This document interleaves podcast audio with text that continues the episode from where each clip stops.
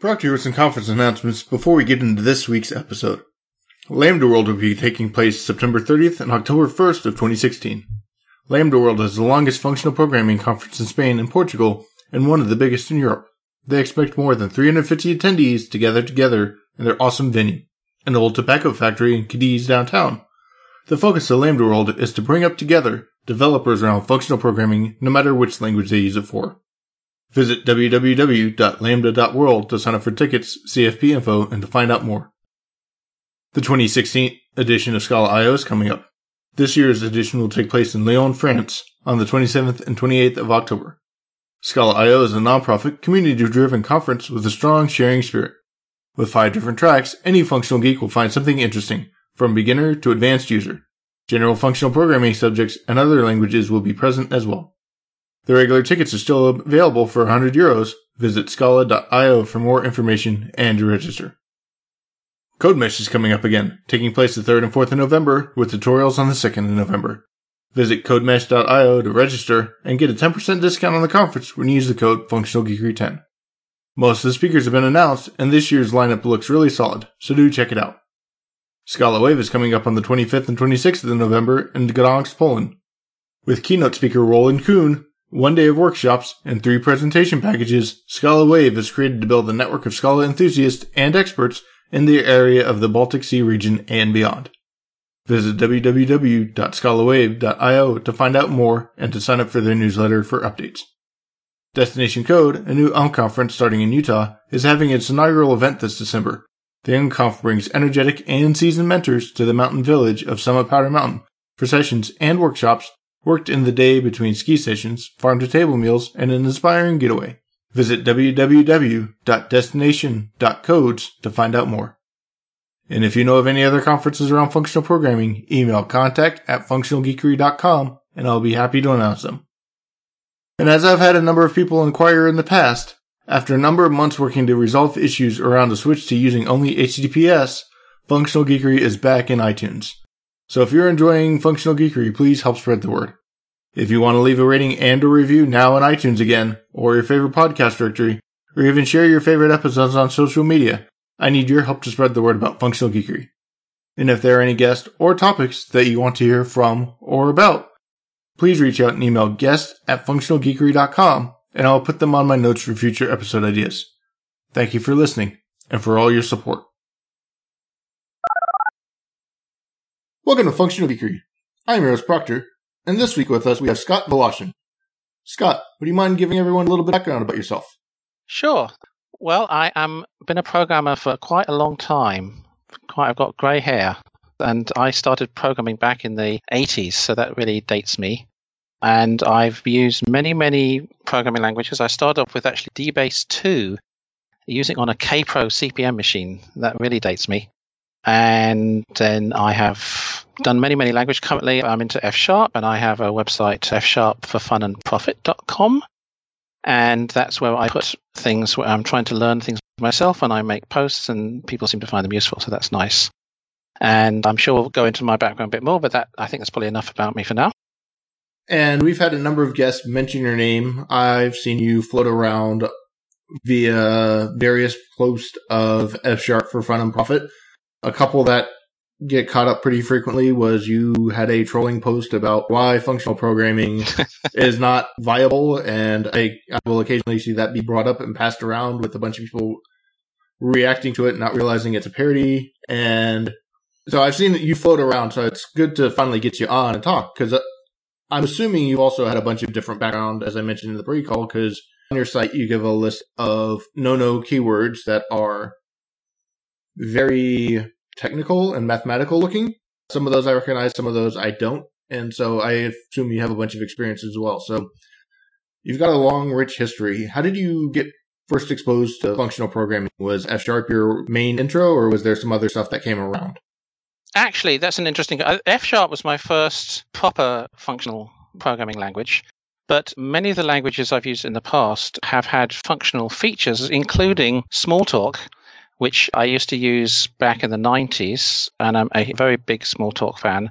But one of the things about it is there was a lot of stuff in Smalltalk where you would pass basically, it would be equivalent to higher order functions. If you wanted to sort a collection, you would pass in a function to do the comparison. And if you wanted to print something or group something, you would pass in a, another function.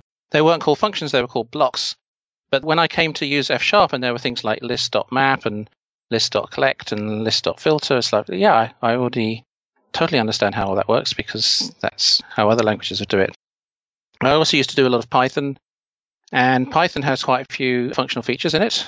Even though apparently some of the people don't like functional programming, it's actually a pretty good functional programming language.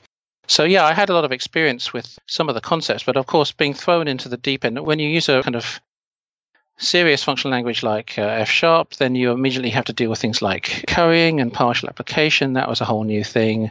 And things like uh, sum types, that was a whole new thing. So that definitely took a while to get my head around. And just and learning to work with immutability, that was very hard if you're coming from an OO background. Very hard indeed. So I have a lot of sympathy for people who are learning functional programming. So how did you first get exposed to F sharp then, if that was your first proper functional programming language?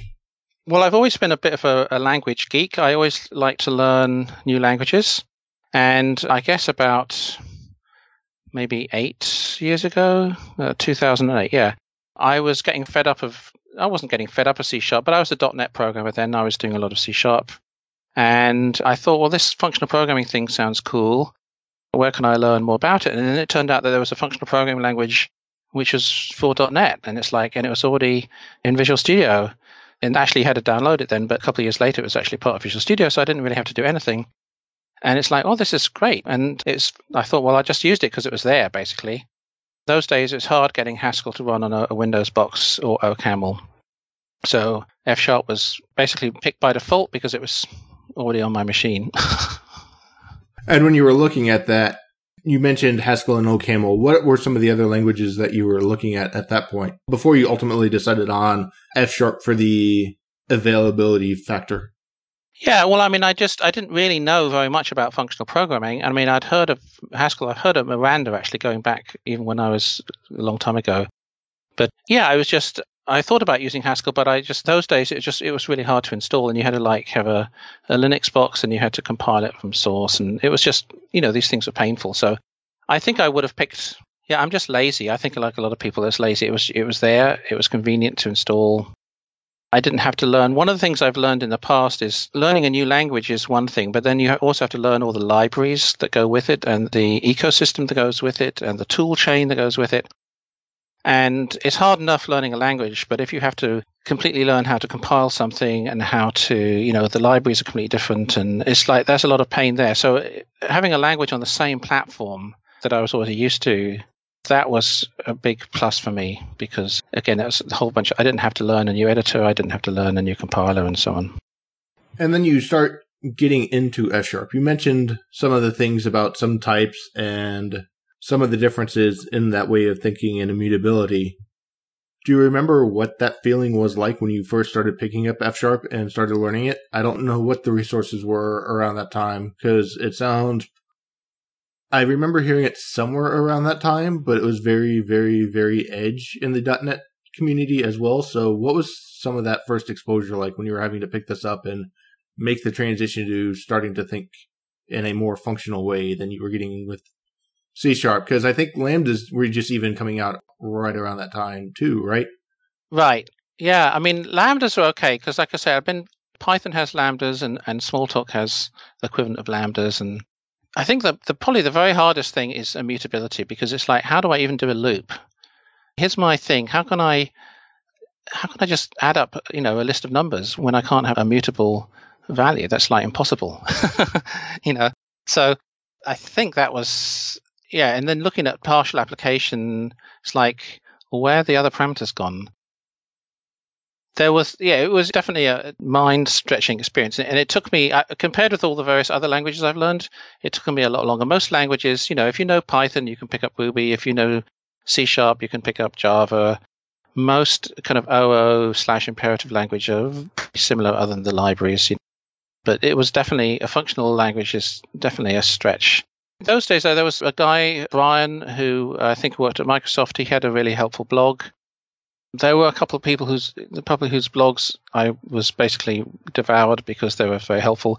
But I also learned a lot by reading Haskell bloggers and OCaml bloggers, because especially OCaml, Yaron Minsky from Jane Street, I learned a lot from him. He's got a, a, lot of blog posts about using OCaml, and the concepts, obviously, the syntax is slightly different, but the, the concepts of the classic thing of making illegal states unrepresentable is straight out of him. So you can pick up stuff, but it was basically a lot of pain. One of the reasons I started my blog was to, in my experience, the best way to learn something is to try and explain it to other people. And so I set up the blog really as a way of forcing myself to learn it because I felt very uncomfortable writing a blog post about something if I didn't really understand it. So my blog posts are really my way of writing down what I've learned as I learn it. And so writing a blog actually was probably the most important way that I learned the language because the, the early blog posts I'm not so happy with, to be honest, because I didn't quite know what I was doing and I probably would have done things differently now. But yeah, that was in terms of learning, that was probably the most useful thing for me. Although I'm sure it's kind of a good feeling to go back and as much as you kind of shake your head in despair about those early blog posts to go back and see that evolution and the difference of what you were thinking then versus how you've come through now, I'm sure, right? Yeah, yeah. I mean, there's nothing that I'm sort of ashamed of, but there's stuff where I was thinking, yeah, I would maybe I would explain things differently. Now that I once you have a bit more experience, you can look back and say, well, of course, it's obvious this this way. But there's something valuable about being naive. You know, there's the classic joke about the the professor who is doing a math theorem and he puts up some really complicated equation on the board and he says, uh, "Oh, this is obvious," and then he looks at it and then he goes away for ten minutes and scribbles furiously, and he comes back after ten minutes and says, "Yeah, yeah, it, actually, it is obvious." But that's the problem when you become too expert at something. It's so easy to think the things are obvious, and to put yourself in the mind of a, a beginner is quite hard. Well, then there's the flip side of the value of a novice and being able to have those still for other novices because maybe that's still, while incomplete, more comprehensible to someone else at that point. Yeah, exactly. I mean, I try and write my blog, and this is, we'll, we'll probably get onto this topic of forbidden words in a minute, but I definitely try and write my blog for people who don't have a math degree, who are not necessarily academic. They're just like working programmers and they just want to get stuff done and they don't really care about the theory. And I have a lot of sympathy for that point of view. And so I really try and avoid saying, you know, oh, this just follows naturally from category theory. I stay away from that. At one point, I refused to use the word monad at all on my blog. And I eventually sort of gave in on that because people kept asking me, what's a monad? but I'm still very reluctant to use jargon because it's like people don't care about jargon; they care about getting stuff done, or the or the certainly the people I hang around with, or the people of my uh, sort of target audience.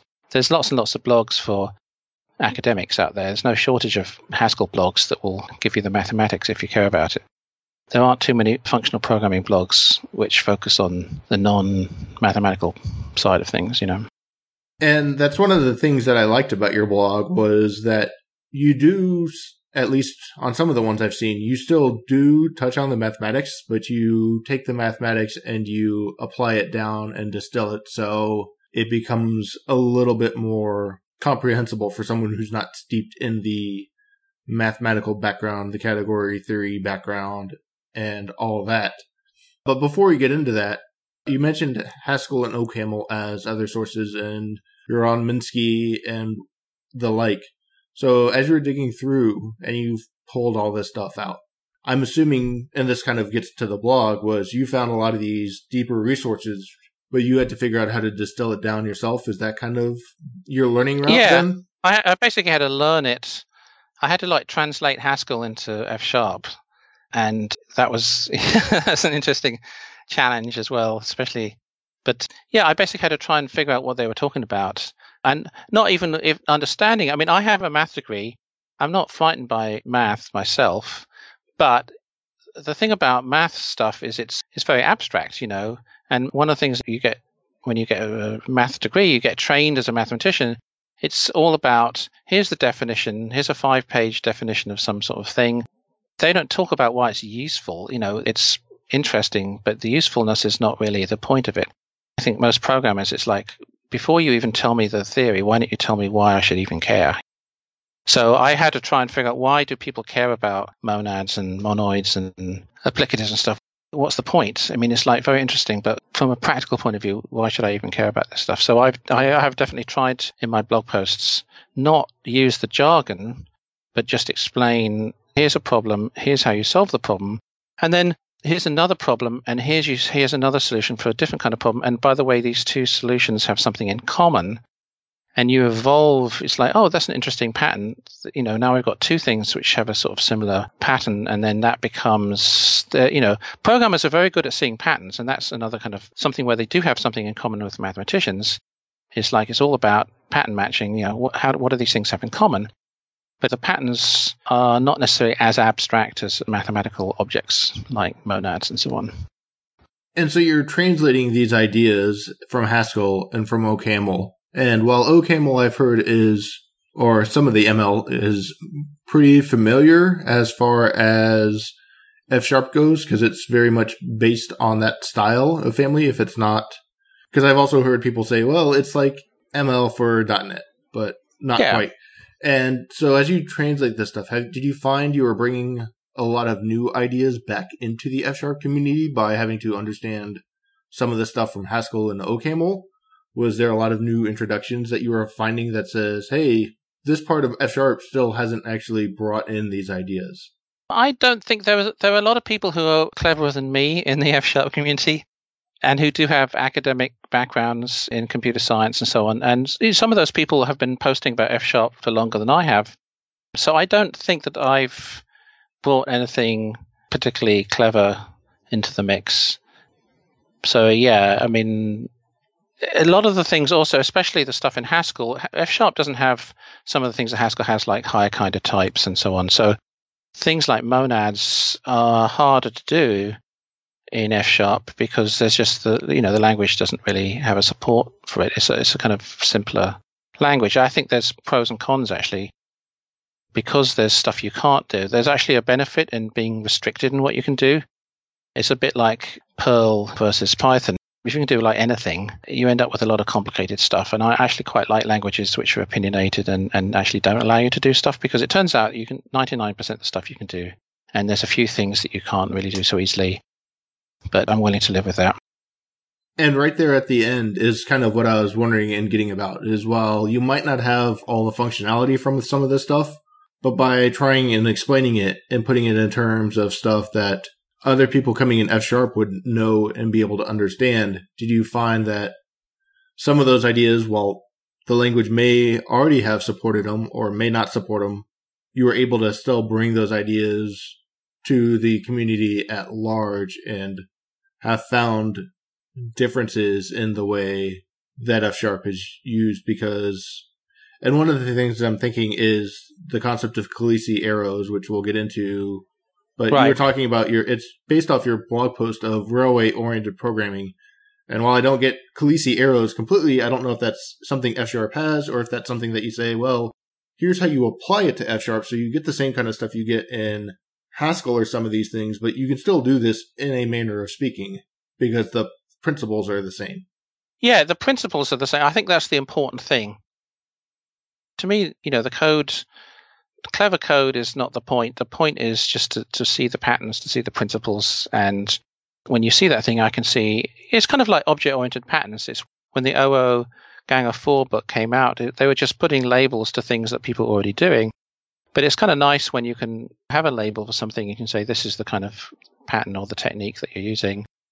Functional programmer people tend to hate the whole pattern thing, but I do think that something like a monad is a pattern because, especially in languages without higher kind of types, it's just a you can't get it for free. You have to like implement it, you know, over and over. So it is quite similar to a, to a pattern. But yeah, something like a Kleisli. I don't really care about Kleisli arrows, and I don't care about monad so much. I care about the fact that you have a problem, you want to compose these functions in a simple way. There's a various technique or a pattern for doing that, and it just happens to be called, you know, in Scala it's called Kleisli and so on. But it's not very helpful to someone to say, oh, yeah, just use Kleisli arrows. It's like, no, that doesn't really solve the problem. And I think there's another distinction, which is it's the difference between giving somebody tools and giving them a recipe. So if I'm trying to make a loaf of bread, you might just say, well, it's obvious. You just, you know, take some flour and water and yeast and mix together. You're done. And it's like, well, that's those are the bits, those are the ingredients, but that doesn't actually tell me how to do it. It's not very helpful to just say use a monad. So what? That's not very. That's not really a, something I can take and run with, you know. But if you say use bind to turn these kinds of functions into these other kind of functions, and then use a, a sum type to represent the errors, and then to turn these kinds of functions, the other kinds of functions you use map and return and apply, and you know if you want to do validation, there's a, a whole kind of toolkit you can use, and how you use these tools to solve a problem is actually much more useful for people than just saying, "Oh, it's obviously it's just a monad. Go, you know, deal with it." I think that's why some people think the functional programmers are kind of unhelpful sometimes because sometimes you get that kind of response on a, on a forum where they say just use a monad and it's like it really doesn't help people at all. And so we kind of brought up the Kleisli arrows. Mm-hmm. and that's based off your blog post of railway oriented programming which a number of people have referenced.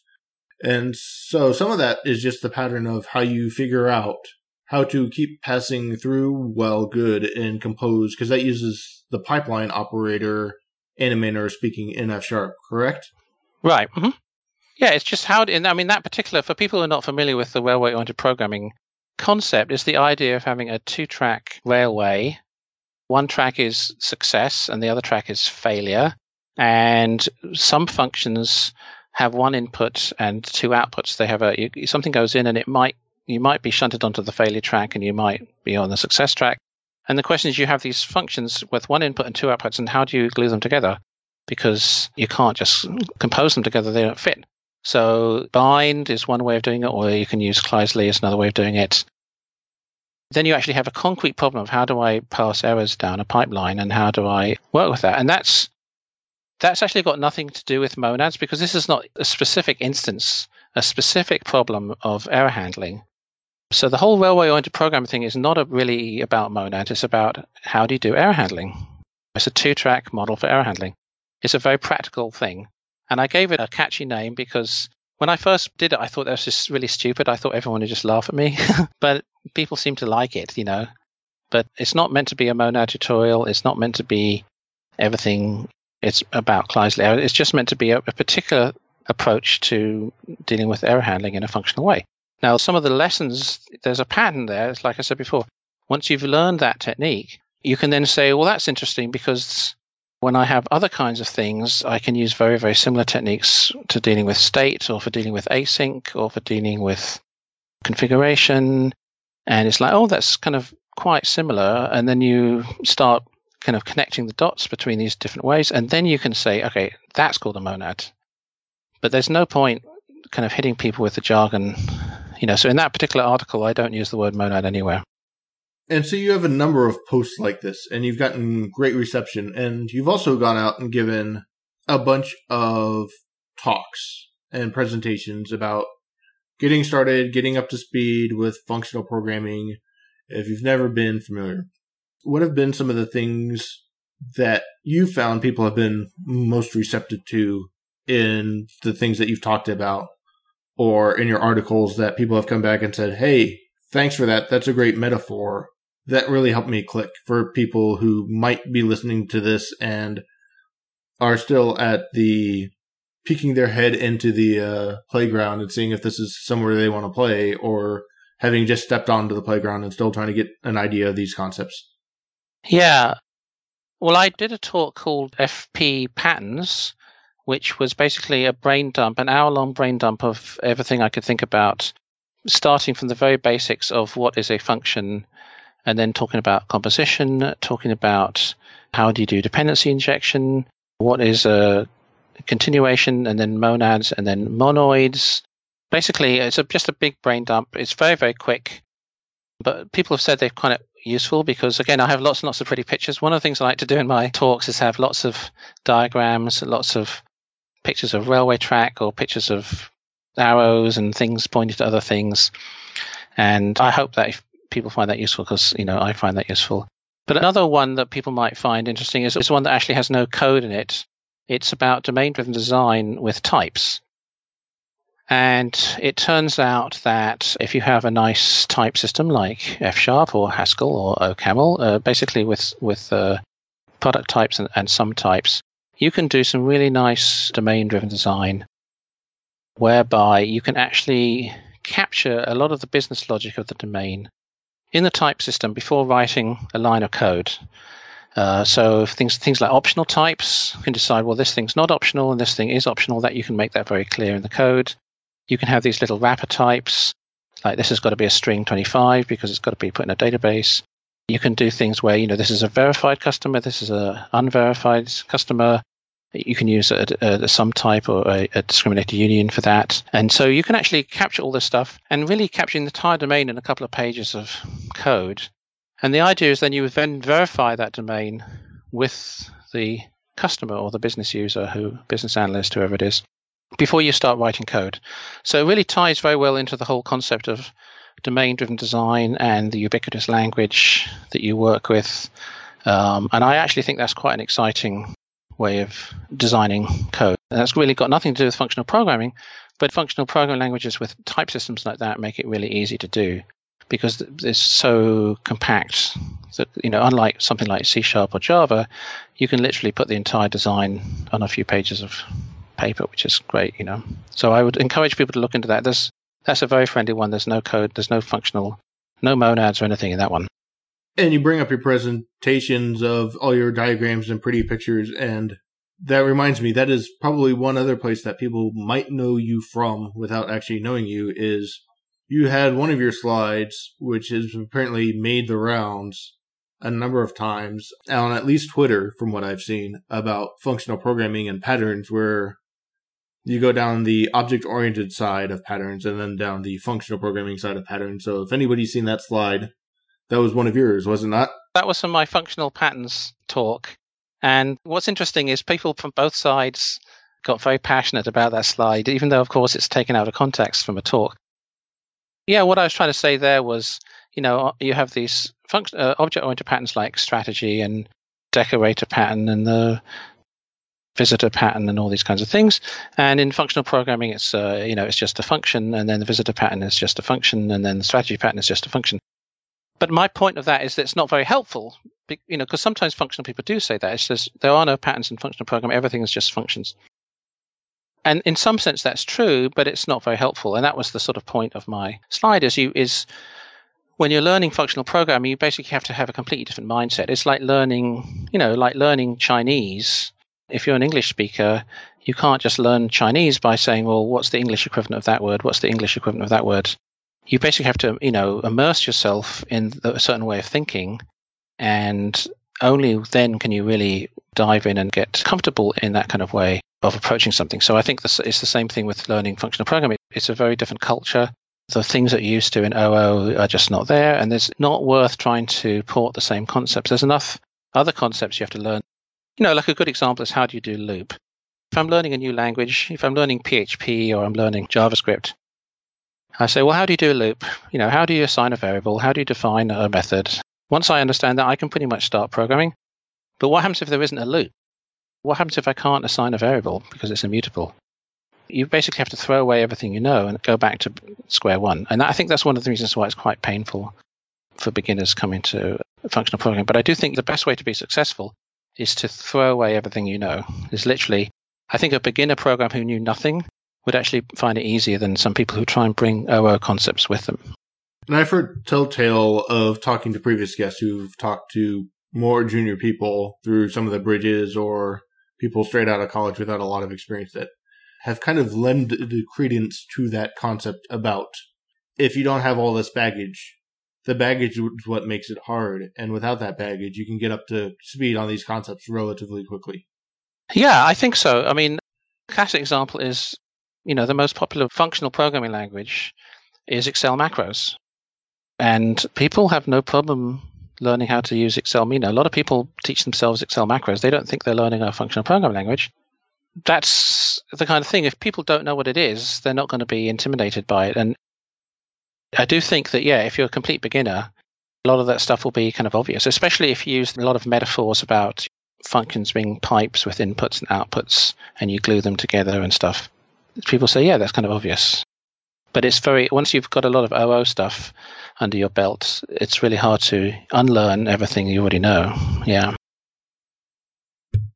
And then you've got with this learning path and your site, one of the things I didn't realize, and correct me if I'm wrong, and I ask this because you've also announced that you've got your Sharp for Fun and Profit site, or some of the posts done as an ebook format now. I've seen bits and pieces of your site, but is there a narrative to the F Sharp for Fun and Profit from taking you more from straight intro to being able to function on this, or are these mainly independent ideas that are kind of collated? How is someone looking at your site, and where does that ebook fall in for having the offline mode of your site? Yeah, so the ebook, people kept nagging me. They wanted to read the site offline if they were commuting or they're on a plane or something. And a couple of, uh, I guess about a month ago now, someone really nagged me hard and said, you, you know, if you don't do it, I'm going to do it. So I said, no, no, I'll do it. I'll do it. So yeah, because my site is all Markdown files, I could just load it into this website called Gitbook, which basically compiles the Markdown files and makes an EPUB or a PDF out of them so yeah, I did organize it. My site is roughly organized. There is a couple of series. There's a beginner series like uh, why F sharp series, which kind of browse it just skips over all the main features of F sharp, which is a kind of good way to get a handle on the language as a whole.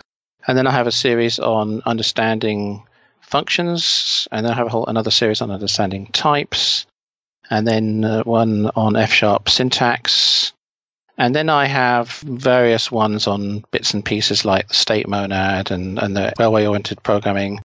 So, yeah, they did organize the content so that the book is sort of beginning, it reads in an order. So you could sort of start at the beginning. But the site is not really designed to be read that way. But I think uh, the, in a funny sort of way, the book is actually more linear. So people are finding the book useful just as a way to get into it because there is a kind of a linear structure to it. And the site isn't like a blog, it's kind of reverse order, the most recent posts at the front, and therefore what you really want to start is with the oldest posts. But the Gitbook and the site are exact, is exactly the same content. But yeah, the Gitbook might be more useful to people if they kind of want a, a kind of linear thing. But it's not designed. It's not wasn't really never designed as a book there's no exercises and you know there's duplicate content and gaps in the content and so on. Yeah i think it's probably you know people say they find it useful. So uh, i'm always open to feedback. If people download it and they've got some questions they can you know please let me know. And it was more about that getting started and getting up and running because i saw that and it looked like it would be a good guide for someone who's wanting some of the intro to some of the concepts even if it's not f sharp because i know that from some of the posts i've seen you've tried to make some of the stuff as language agnostic as possible and just talk, basically talk about the principles. Yeah, a lot of the sites, yeah, I mean, for example, I have a, a thing called the Monadster, Dr. Frankenfunctor and the Monadster, which is about the state monad. And again, it's really the concepts are the important thing and the language is secondary. Yeah, so you can totally take those concepts and apply them to C sharp or JavaScript or any other language. The same with the railway oriented programming one. That's the, that's the concept. Some people have been using that in Swift, for example, or Ruby and stuff.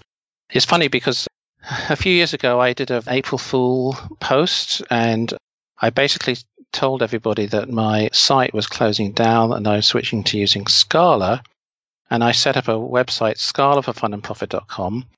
And I copied my content over and I literally did a search and replace. Where every time it said F sharp, I replaced it with Scala and and you know that kind of thing. So it's exactly the same content with everything changed, and it was meant to be a, an April Fool's site, but people keep running across it even today and saying, "Oh, this is a great site for explaining functional concepts in Scala," even even though the code is, is still in F sharp, you know.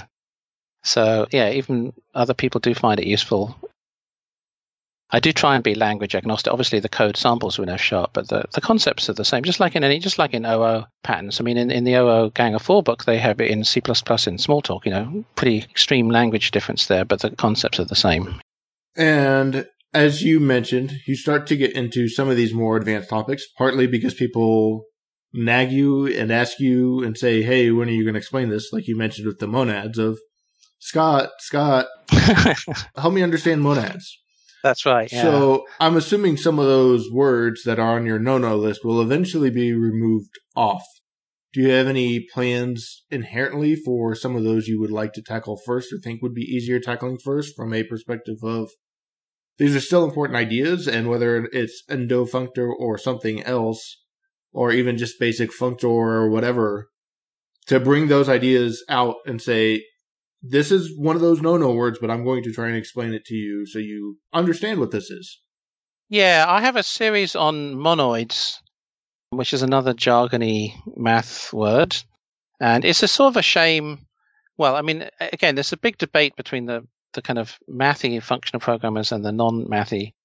Personally, I do think it's a little off putting for, for all these words to have a mathematical backgrounds like monads and monoids and so on. But I do have a series on monoids, and I haven't finished it yet. And at some point, I will get into endofunctors. And I was, in fact, going to finish it off by explaining that a, a monoid is just a monad in the category. Sorry, a, a monad is just a monoid in the category of endofunctors, which is a funny thing that people sort of pass around. But at some point, I do sort of want to explain that because it's not as hard as it sounds. So, yeah, one day. But it's not very useful you know, it's fun, but it's it's kind of silly. I mean, it's good if you're a mathematician; it's quite important. But uh, as a programmer, I'm not quite sure how relevant it is to your day to day job. You know. And some of that just being, even if it's an endofunctor, which I don't really understand what that definition is myself, but to understand that, oh, these are things that are what this thing is and whatever that jargony term is. In the same way that you have something that explains when someone talks about the factory or the singleton or whatever else from these design patterns that these, again, these are just patterns. And if you know what this is, then you have the chance to quantify and use it because you understand how this applies in the same way that understanding some of the type theory applies and says, okay, now I realize that, as you said, I can start to eliminate certain classes of errors because those types are unrepresentable. Yeah, I have another series which I call the Elevated World series. And it's the idea is that these parallel worlds to your normal values, like the option world or the list world or the async world, and then you have functions that go between the normal world and these elevated worlds. And there's various tools for working with these kinds of functions. If you have a kind of a diagonal function, a world crossing function that starts off with an integer on this side and ends up with a list on the other side, or an async on the other side. How do you work with these world crossing functions? So I have a whole bunch of stuff with that. And I think that's something that's really helpful and it's an analogy that's easy for people to understand. The fact that these things are, you know, functors or categories, I don't think people care. I'd, I'd rather use a kind of analogy that people can get their heads around. And so, yeah, it's kind of nice. I think people want to know what a functor is. They want to know just because they've heard all the Haskell people talk about it but I'm not I'm not convinced that it's that important. But I mean, I'm this is there is definitely a schism, and I'm just going to go on a little rant here, if you don't mind. There's definitely a schism between what you might call the mathematically oriented computer scientists and the humanistic computer scientists. So people who put math first versus people who put people first. So a good example of a, of a mathematical person is some like Dijkstra, you know, who's like the god of being formal methods, and you know, you need to prove things, and there's no room for inaccuracy or fuzziness. Just, you're just not thinking clearly if you're doing stuff like that. On the other side, there's people like Seymour Papert and Alan Kay, who are all about the human side of programming and how do people learn things and what, how can we use programming as a creative tool to make the world a better place. And, you know, there's not a lot of math in that. And it's not really about proving things. I mean, if you know where you want to go, there's another nudge. Like, it's the difference between being efficient and being effective. If you're going in a certain direction, you want to get there as efficiently as possible. And you want to go there in like in programming, you want to get there as correctly as possible. And that's using types, using theorem provers and whatever. But if you're going in the wrong direction, there's no you know there's no point even using those tools. And it's to me it's more important going in the right direction than being correct. Obviously, correctness is an important part of things, very important part of things. But I don't think our problems in software are to do with not having correct programs. Obviously, security is a big exception to that. We need, definitely need better security, but most of our things is because people are designing software that nobody really wants or they're not really listening to customers and so on and so forth. So I'm definitely on the side of the humanists. So I guess it's quite unusual for the functional programmer to be a humanist programmer as opposed to a mathematical programmer, but that's I'm planting my flag in the sand there, and that's uh, my approach to explaining and teaching functional programming is to take it from that angle. And that's a useful and informative angle to me because I'm not sure where I fall on that scale because I've got the geek background that says, hey, yeah, I want to understand some of these mathematical concepts. I'm not quite sure how they'll fit in, but they are still tools that might be useful to have in my tool belt. But the flip side also says that we need to be able to write the software that people can read and understand because the next person to come after you, whether that's you in six months at 3 a.m. on a emergency fire call that you got paged for in the middle of the night or someone else because software gets passed through the hands of many people needs to be read and understood. There's that balance there. And so it's kind of that concept of something I heard that a number is a ring, but we don't talk and teach about rings. We teach about numbers. And so you can still work without knowing this higher abstraction that's right. You don't need to know about how numbers are rings to do, to add two numbers together, or they're monoids. It's like who cares? I'm just adding two numbers together. Actually, as a computer person, it's more important to know about overflow stuff which is not mathematical. I mean, computers are not very good at being pure math machines because there's all sorts of little hiccups. Floating points have nans, and you have almost all languages, including Haskell, for exceptions programs, it's not it's useful to sort of steal stuff from math, but you have to be aware it's a leaky abstraction to think that programs are like math. I think there's too many practical things. And so yeah, I do agree that being too clever the whole point of a math proof is to be concise and elegant. And if it takes a day to understand it, that's fine because you're reading a math proof. You're not expecting to try and understand it straight away. Part of the thing is to figure it out that's not the same thing for code. I think that code should be written as in a very, very simplistic. It should be, you know, like a elementary reading level. It's like, you know, like you rate books and stuff and how, how, many long words they use, you know. And it's true if you're reading a, Henry James novel or David Foster Wallace or something like that. It's fine to use lots of long words, but if you're, you know, you, you really want the equivalent of a comic strip when you're writing software. You really want it to be able to be understood by anybody. You don't want to be using long words it's meant to be as boring as possible. I, am a great believer in writing boring code. So, yeah. Now, things like types, on the hand, are very useful because, as you say, the stupidest programmer that I work with is myself. And six months from now, I'm going to be working on some code that I wrote and I'm not going to understand it. And that's where the static type system is very helpful. It's going to prevent me doing something stupid. And that's when I really appreciate that kind of thing. And I also really appreciate trying to design the types in such a way that I can't do something stupid like using option types and that kind of thing. That's saving my sanity later on. So I'm in favor of that. But trying to be too clever, yeah, I think there's a balance between being too clever and being useful. It might also change as programmers mature. I mean, if you look at engineering, building a bridge a thousand years ago was putting some timber over some stones, and now modern day built bridge building is incredibly complicated, and you need a, a degree in engineering to understand everything. But we're still at the software is still at the thousand year ago stage. We're still we're very medieval. It's a craft. It's not engineering right now. So I don't think we're ready to have code that's so complicated that you need a ten year degree to understand it. Yeah, it's that balance, as you said. What's the most efficient way to get there? But being able to recognize that it might be more efficient in this case just to fell a tree because we're just doing a quick and short thing and the distance is not that far that this tree that's right next to this river will cover that and let us cross the creek. But there's also the fact of maybe there are the times when we need to have the stronger bridge building because of what we're trying to cross. Yeah, absolutely. A very simple example is the difference between, you know, uh, from a computer science point of view, you have the big O notation, and O1 is good and ON is all right, and then ON squared is bad, you know. But, you know, when you're sorting a list of 10 items, there's the theory and then there's the practice. And it might be that an array that's bubble sorted is going to be faster than a linked list that's quick sorted just because you've got cache lines and you've got, I don't know. It's just more complicated than it, you know, theory and practice. In theory, theory and practice are the same, but of course, in practice, they're, they're different. So I think it's useful to know the theory, but I also think it's also useful to have like one ear on the ground, and it's good enough. And that's the thing about engineering too. I mean, a real engineer, one of the definitions of engineer, I think, is to do what anyone can do, but for do it for twice the quality and half the price.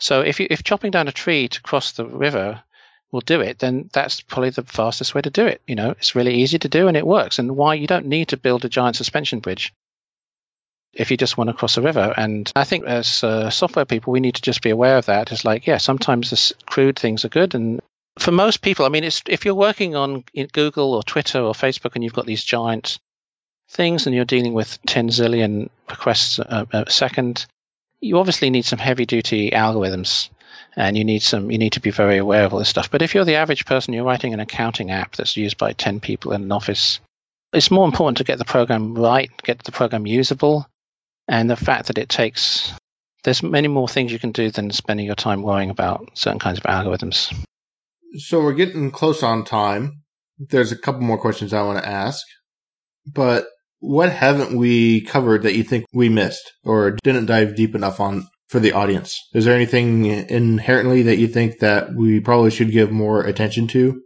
Well, as functional programmers or as programmers in general? Either, because I think we have some people who aren't actually functional programmers, but they're looking at some of the ideas and maybe trying to put, pull it back in, as you said, pull it back into the Pythons and Rubies and small right. talks where some of those ideas are still applicable. Yeah, I think so. From a functional programming point of view, that I would say the most important thing for people who are not familiar with it is that it's not that scary. And it's really a lot of the concepts are things just taken to extreme. Like in my talk, I talk about, you know, the single responsibility principle and the interface segregation principle. And if you take them to the extreme, you basically have interfaces with one method.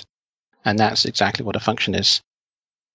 And OO people have a big thing about don't have global states and pass everything in as dependencies. And again, if you take that to the extreme, you basically have immutable data structures, and you have functions where everything's passed in as a parameter.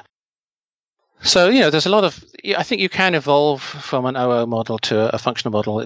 Uh, I would just encourage people not to be scared so much. And in terms of a more general thing, I would encourage everyone to stop worrying about programming languages so much and worry about some of the people stuff. You know, look into usability, read books like Don Norman's book and, and the Don't Make Me Think book, because that's the stuff. In order to make successful, we're not just writing code for the sake of it, we're trying to write programs that are useful to people. And in order to do that, you need to understand what people want, which means getting out of your nerdy, techie, geeky mindset and starting to thinking like a normal person.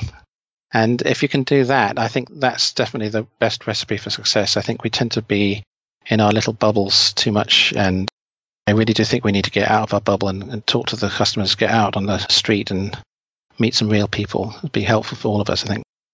And so, with that usability side, that's one of the things that seems to be, from the software perspective, of software is eating the world we need to be usable. And that's kind of where some of these ideas that you were talking about with types and representing that is sometimes it's our job to make sure it's usable and the fact that it actually works as well. So we need to design software in a manner that makes sure that not only is it usable from a front end side, but it's usable when the software just doesn't break on you because when you're constantly told, have you tried turning it off and on again? It stops really being usable at that point too.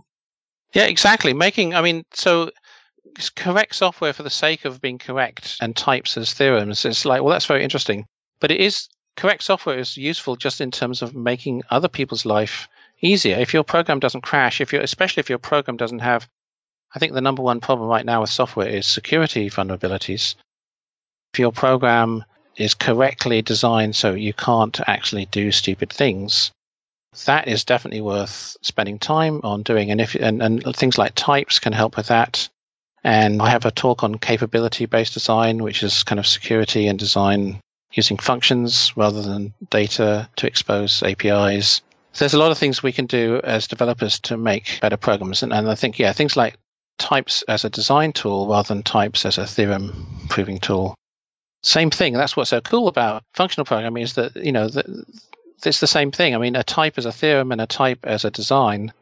You get both. The compiler does the type checking for you, and you get kind of both for free. But I think focusing on focusing on the user experience and and um, and remember that other developers are users too. You know, usability works for other developers. You want to write code that other developers can read as well. So yeah.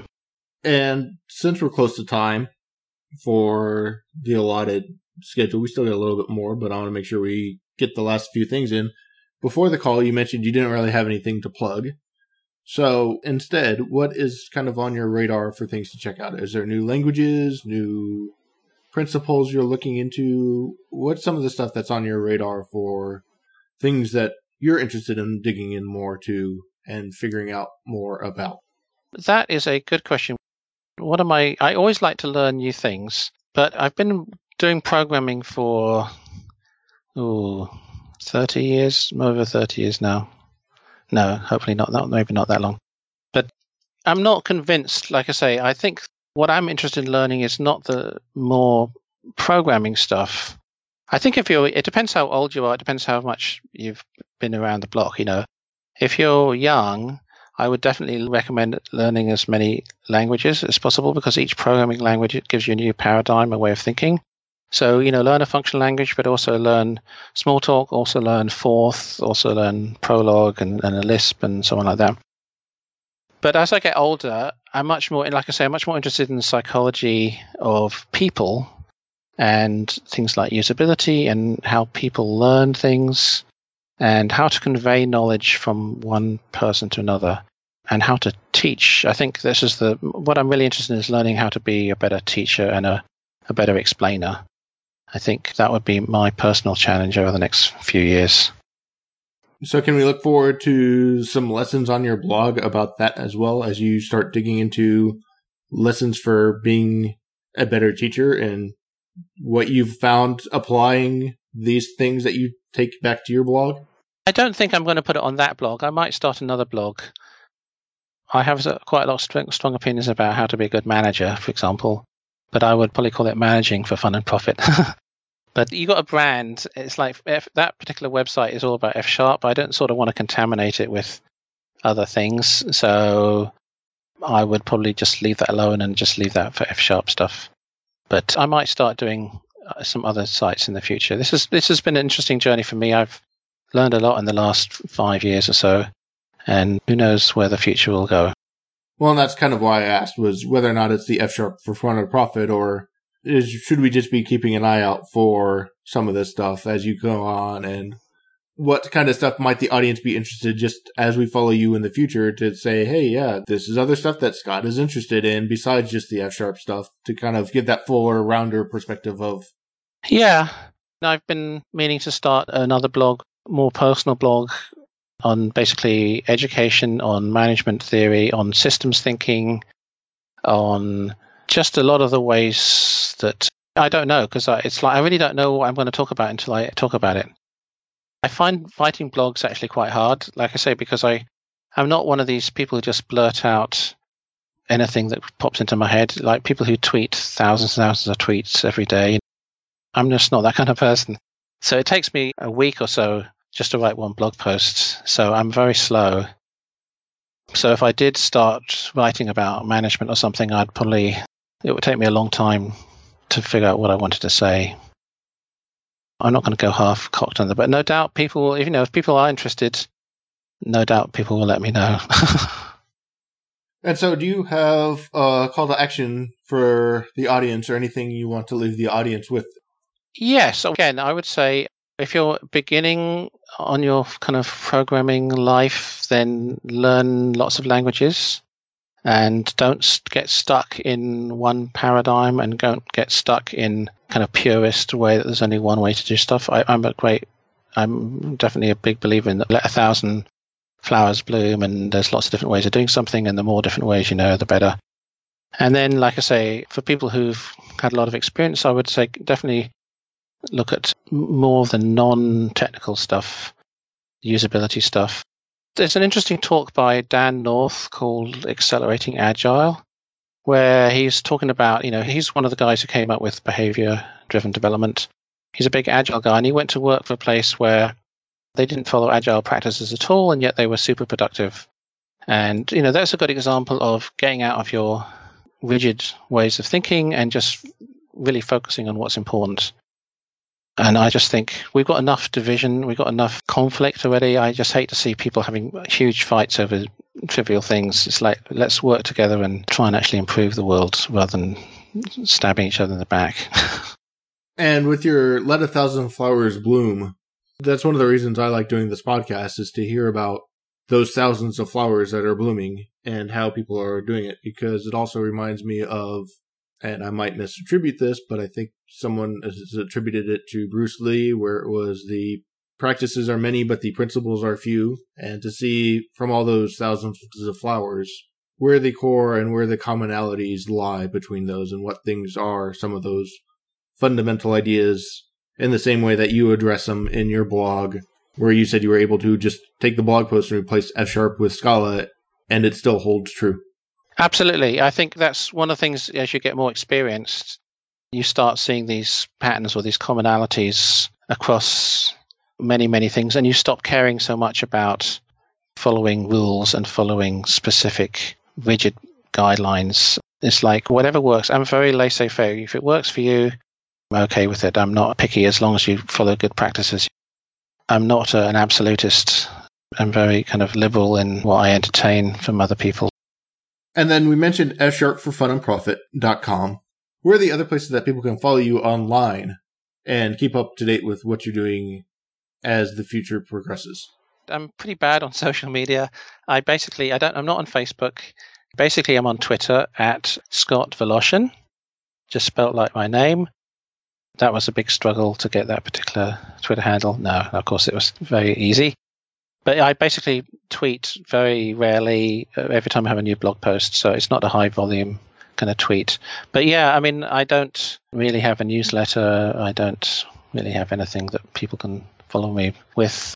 But if people do have questions, you can contact me on Twitter or there's an email on my website, uh, info at fsharpforfunandprofit.com. But I live on an island. You know, I don't live in a big city. I've kind of done that, so I'm actually very low profile right now. I'm not particularly uh, big on getting my name forward all the time. So that's where I am right now. The other way to take that is it sounds like it's going to be a high signal and low noise ratio, at least on Twitter, if someone wants to follow along with what you're doing. It certainly is. I don't tweet cat pictures and I don't tweet anything other than programmer humor I tweet but mostly I tweet uh, interesting blog posts, either my own or other people's. That's about it. Well, with no cat pictures, we might have just lost everybody, so we might be wrapping up the episode with that anyway. so, uh, I know there's a number of people at, at least I don't know how much it applies to the listeners, but just in the general world of not a fan of cat pictures and tweeting those might drop you a number of followers then. So actually, I like cat. I'm happy to read other people's. I mean, I I enjoy cute cats and cute pets and stuff. I'm just not going to tweet them. so I'll make sure to get your Twitter account, and we'll definitely have a number of different links to different articles for your F sharp fun and profit on there in the show notes as well. So, and then some of your videos you've linked there, so we'll put that in as well. So I'll make sure all those get added to the show notes. Excellent. I'd like to give a giant thank you to David Belcher for the logo. And once again, thank you, Scott, for taking your time to join me today. You've been on my list for a while of people to get on, and it was great to finally get you on and talk to you about just functional programming and stuff in general instead of the F sharp specific because it's interesting to see how this stuff applies regardless of what language you're working on. And I think you've done a great job distilling those those and those posts that I've seen come across the fundamentals, regardless of F sharp, even though it's on a site that's F sharp for fun and profit. So thanks for being a guest, and it was great talking to you. Well, thanks so much for having. Me. I really appreciate it. Until next time, this has been Functional Geekery.